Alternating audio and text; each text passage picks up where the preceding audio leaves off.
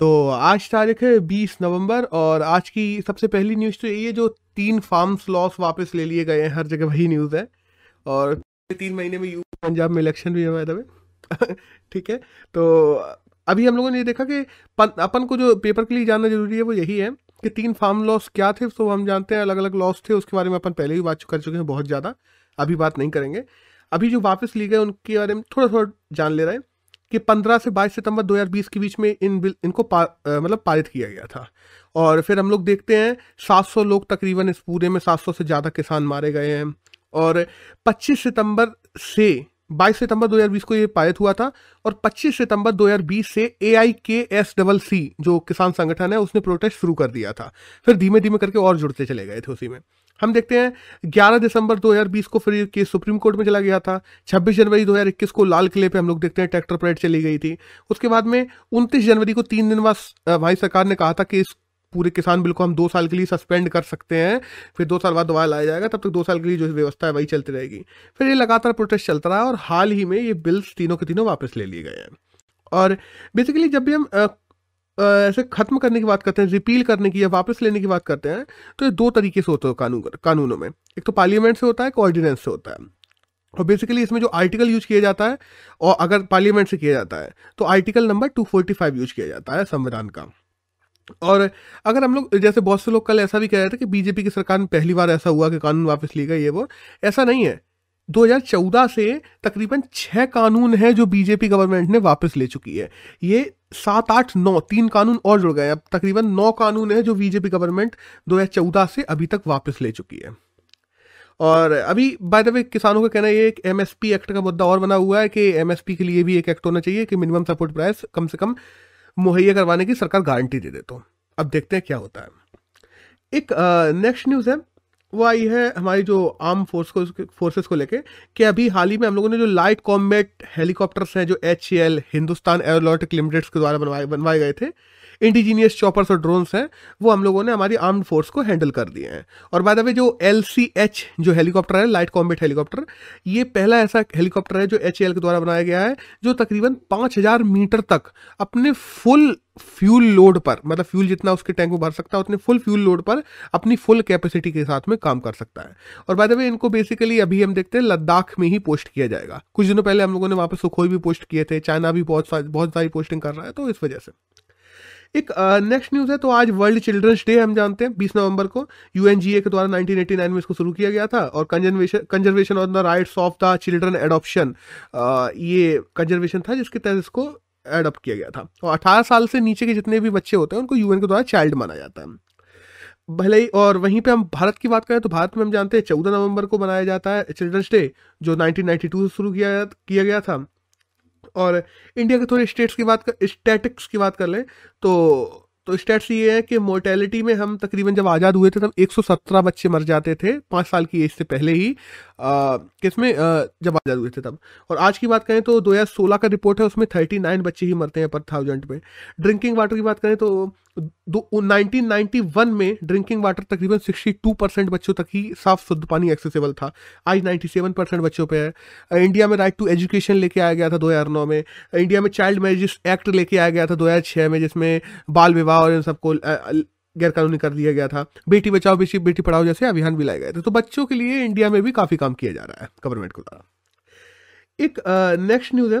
वो आइए press institute of India को लेके कि आईसीआरसी अवार्ड है जो अभी हाल ही में विभव जोशी को मिला है प्रेस इंस्टीट्यूट ऑफ़ इंडिया की तरफ़ से। बस दैट्स ऑल एक छोटी सी न्यूज़ है। और बाद में विभव जोशी की बात की जाए तो ये कौन है? ये द इंडियन एक्सप्रेस के एक पत्रकार हैं। एक नेक्स्ट न्यूज़ है, वो आइए इंदिरा गांधी प्राइज को लेके, जो हम जानते हैं इंदिरा गांधी ट्रस्ट फाउंडेशन के द्वारा दिया जाता है। तो हाल ही में जो प्रथम एनजीओ है, प्रथम एनजीओ बाय द वे क्या है? 1985 में डॉक्टर मार्थर के द्वारा प्रथम एनजीओ शुरू किया गया था मुंबई में। और जो लर्निंग रिपोर्ट प्रस्तुत करता है कि इंडिया में कैसी बच्चों की पढ़ाई चल रही है, और बच्चों की पढ़ाई के लिए कैसे मतलब कितने परसेंट बच्चे स्कूल जाते हैं, कितने परसेंट बच्चों को एक क्वालिटी एजुकेशन मिल पा रही है, इन सब के लिए प्रथम एनजीओ जो है, वो अलग अलग रिपोर्ट्स बनाता है। तो उसको हाल ही में इंदिरा गांधी प्राइज मिला है। और अगर अगर ये बात की जाए कि इंदिरा गांधी प्राइज में क्या मिलता है तो तकरीबन 2.5 मिलियन रुपीस मिलते हैं, रुपए मतलब इंडियन रुपए, और एक सर्टिफिकेट मिलता है दैट्स ऑल एक नेक्स्ट न्यूज़ है, वो पाकिस्तान को लेके, कि कल हम लोगों ने बात की थी ना, कि पाकिस्तान ने अपने न्यू रेप लॉस में केमिकल कॉन्स्ट्रेशन वाला जो लॉ डाला था, उसको हटा दिया गया है। और वजह कि ये लॉ आते ही पार्लियामेंट में बहुत ज़्यादा चारों ओर प्रोटेस्ट होने लगे थे। पार्लियामेंट में भी प्रोटेस्ट हुआ कि इसको गैर इस्लामिक बताया गया। तो एट दी एंड इसको न्यू रेप लॉ में जो चेंजेस लाए गए पाकिस्तान में वो सब बने रहेंगे। बस ये केमिकल कॉस्टेशन वाला जो वो था कि हाँ भाई, किसी को ऐसे केमिकल्स दे दिए जाएँगे, जिस वजह से वो अगले चार पाँच साल के लिए उसकी फर्टिलिटी खत्म हो जाएगी। तो ये सब अब नहीं किया जाएगा। एक नेक्स्ट न्यूज़ है। वो है फ़र्स्ट अमेरिकन कॉन्स्टिट्यूशन प्रिंट को लेके कि अमेरिकन कॉन्स्टिट्यूशन हम जानते हैं 1789 में बना था, सबसे पुराना कॉन्स्टिट्यूशन है। और उसकी जो फ़र्स्ट प्रिंट कॉपी थी, उसको हाल ही में 43 बिलियन डॉलर में एक ऑक्शन में बेचा गया है। और जिसने खरीदा है, उसका नाम तो डिस्क्लोज नहीं किया गया, उसने डिस्क्लोज खुद ही नहीं किया है। और बाय द वे उसने क्रिप्टो करेंसी में खरीदा है इसको।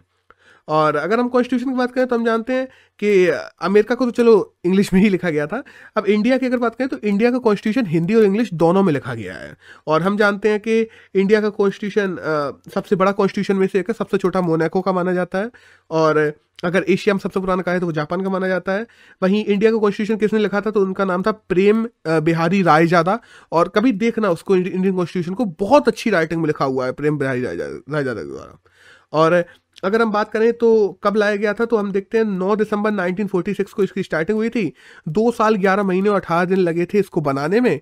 फिर हम देखते हैं 26 नवंबरी 26 जनवरी, वो सब 26 नवंबर 1949 को इसको आत्मार्पित कर दिया गया था और 26 जनवरी 1950 से इसको लागू कर दिया गया था देश में। दैट्स ऑल एक नेक्स्ट न्यूज़ है, वो आई है ए बी डिविलियर्स के बारे में कि ए बी डिविलियर्स पिछले जो सत्रह साल से अंतर्राष्ट्रीय क्रिकेट खेल रहे थे और साउथ अफ्रीका के हम देखते हैं प्लेयर भी रहे हैं बहुत अच्छे, बहुत इंटरनेशनली बहुत फ़ेमस प्लेयर रहे हैं।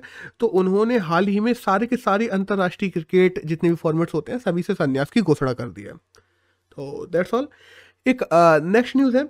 वो आई है वर्ल्ड टॉयलेट डे को लेके कि 19 नवंबर को जो वर्ल्ड टॉयलेट डे मनाया जाता है सैनिटेशन के लिए अवेयरनेस के लिए बेसिकली तो वो था।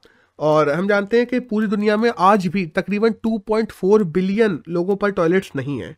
By the India open defecation free हो गया इंडिया इंडिया में तकरीबन 70 परसेंट लोगों के पास में खुद के घर में टॉयलेट है और जो 30 परसेंट है उनके पास में पब्लिक टॉयलेट की एक्सेसिबिलिटी है। तो ये काम तो हमारी गवर्नमेंट ने अभी पिछले पाँच छः सालों में अच्छा किया है, बहुत अच्छा।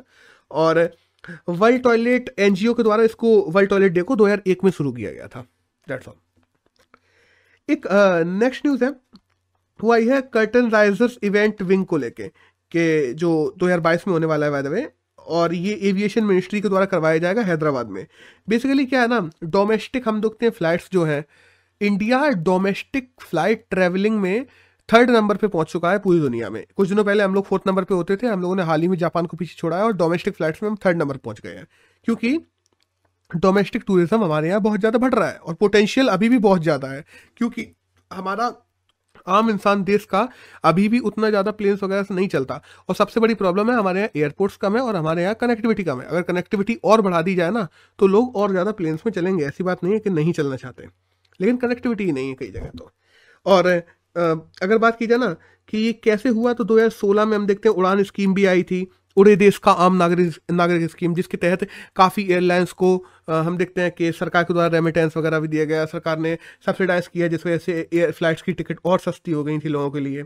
और कनेक्टिविटी बढ़ाने के लिए तकरीबन 387 नए रूट्स भी बनाए गए थे। और डोमेस्टिक ट्रेवलर्स की बात करें तो 2020 में जब लॉकडाउन चला था, फिर भी तकरीबन 115 मिलियन लोगों ने डोमेस्टिक ट्रेवल किया था बाय एरोप्लेन और वहीं हम 2019 की देखें तो ये तकरीबन 21 करोड़ था तो उससे काफ़ी ज़्यादा। और अभी की अगर बात की जाए तो हम पे तकरीबन 680 एयरक्राफ्ट हैं डोमेस्टिक एयरक्राफ्ट और तकरीबन 153 एयर एयरपोर्ट्स हैं जो डोमेस्टिकली एयरक्राफ्ट को मतलब लेते ले जाते हैं एक नेक्स्ट न्यूज़ है जो आई है हिंगोली इनकम डिवीज़न को लेके, कि देखो बेसिकली है क्या? लीगो प्रोजेक्ट हम लोग जानते हैं, जिसको हम लोग बोलते हैं laser informative gravitational wave observatory जो डिपार्टमेंट ऑफ़ हम देखते हैं department of auto energy and auto energy and foundation के द्वारा लगाई जा रही है। तो अभी हिंगोली में बेसिकली जो महाराष्ट्र में है, वहाँ पे तकरीबन 225 एकड़ की लैंड दे दी गई है लीगो प्रोजेक्ट को लगाने के लिए। और बेसिकली ये क्या करेगी? ये प्रोजेक्ट मतलब ये जो ऑब्जर्वेटरी लगेगी, ये क्या करेगी? तो हमारे यूनिवर्स में जो ग्रेविटेशनल वेव्स वगैरह हैं, उन सब के लिए काम करेगी। ग्रेविटेशनल वेव्स वगैरह पता लगाएगी और उनके ऊपर अध्ययन करेंगे वैज्ञानिक। डेट्स ऑल एक नेक्स्ट न्यूज़ है, जो अभी आई है ऑस्ट्रेलियन वुमेन को लेके। अभी हुआ क्या देखो? पूरा इंस्टेंस बताता हूँ। कतर गवर्नमेंट कतर गवर्नमेंट को वहाँ पे एक फ़्लाइट जा रही थी, जो ऑस्ट्रेलिया जा रही थी। उससे पहले एक टॉयलेट में एक बच्चा, नवजात बच्चा डला हुआ मिला और पूरे एयरपोर्ट पे कतर में भब्बर मच गया। तो कतर गवर्नमेंट ने क्या किया वहाँ पे? जो वहाँ पे जो जो लोग भी ऑस्ट्रेलिया जा रहे थे, चाहे वो जितनी भी महिलाएँ थी, एक्स, वाई, जेड, सब लोगों को, उन लोगों ने वहाँ पे न्यूड करके चेक किया। तो सारी की सारी महिलाओं को भी वहाँ पे न्यूट करके चेक किया गया, बाथरूम में बच्चा मिलने के बाद में। और सबसे बड़ी प्रॉब्लम ये ये विदाउट कंसर्न किया गया।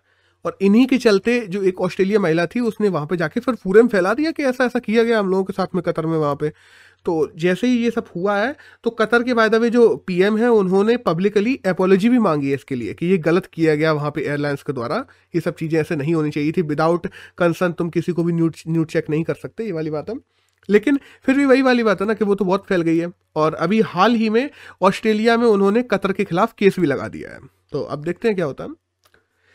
और यहाँ पे आज की न्यूज़ खत्म होती है, यहाँ से आज के एडिटोरियल शुरू होते हैं। तो जो पहला एडिटोरियल है, वो बेसिकली एक ही एडिटोरियल जो आज अच्छा है देखो, ये एडिटोरियल है कि जो गलत हुआ था, उसको सही किया गया इसके ऊपर।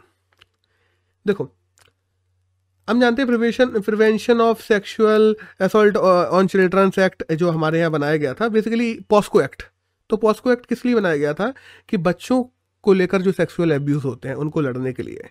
बच्चों को लेकर जो सेक्सुअल अब्यूज़ होते हैं उनको रोकने के लिए।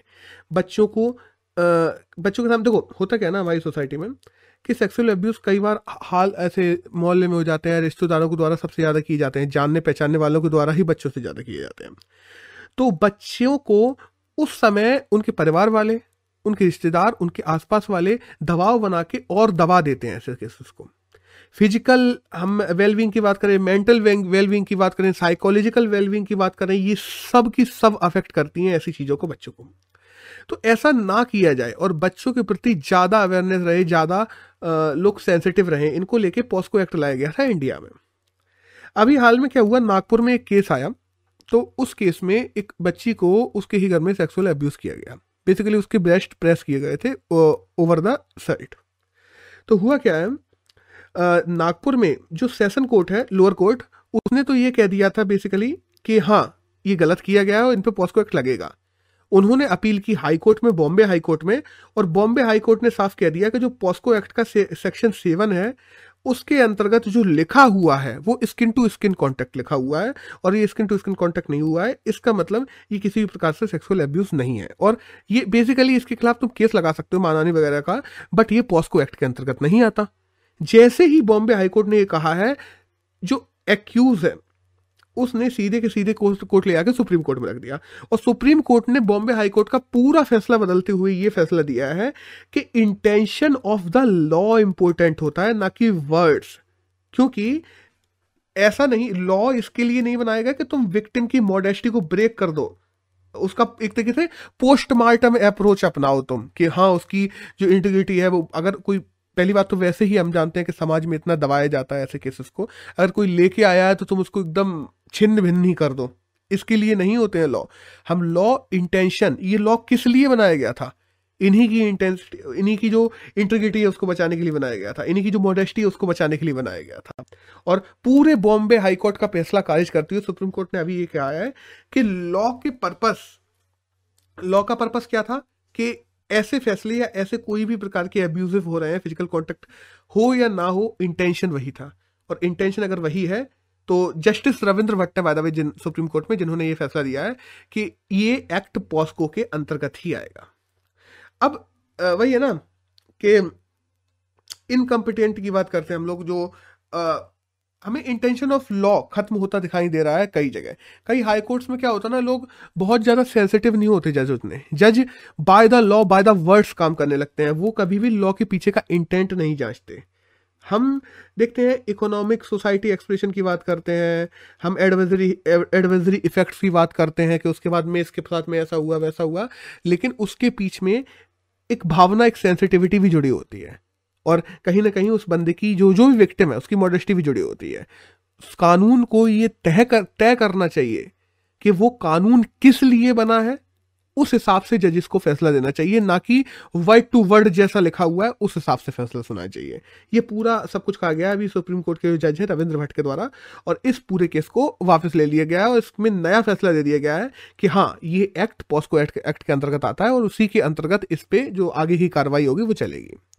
और ऐसा एक और केस आया द वे ऐसे केसेस की ज़्यादा बात हमें करनी नहीं चाहिए ठीक है जो है लेकिन आ, मतलब किसी की भी मॉडेस्टी अपन भी क्यों छेड़े लेकिन ऐसे केसेस होते हैं जिनके प्रति अवेयरनेस होना चाहिए। मैं किसी का नाम नहीं लूँगा यहाँ पे क्योंकि नाम लेना गलत ही है हर एंगल से। तो दैट्स ऑल अगर आज की बात करें बीस नवंबर की तो यही करंट था जो हमारे एग्ज़ाम के लिए जानना ज़रूरी था।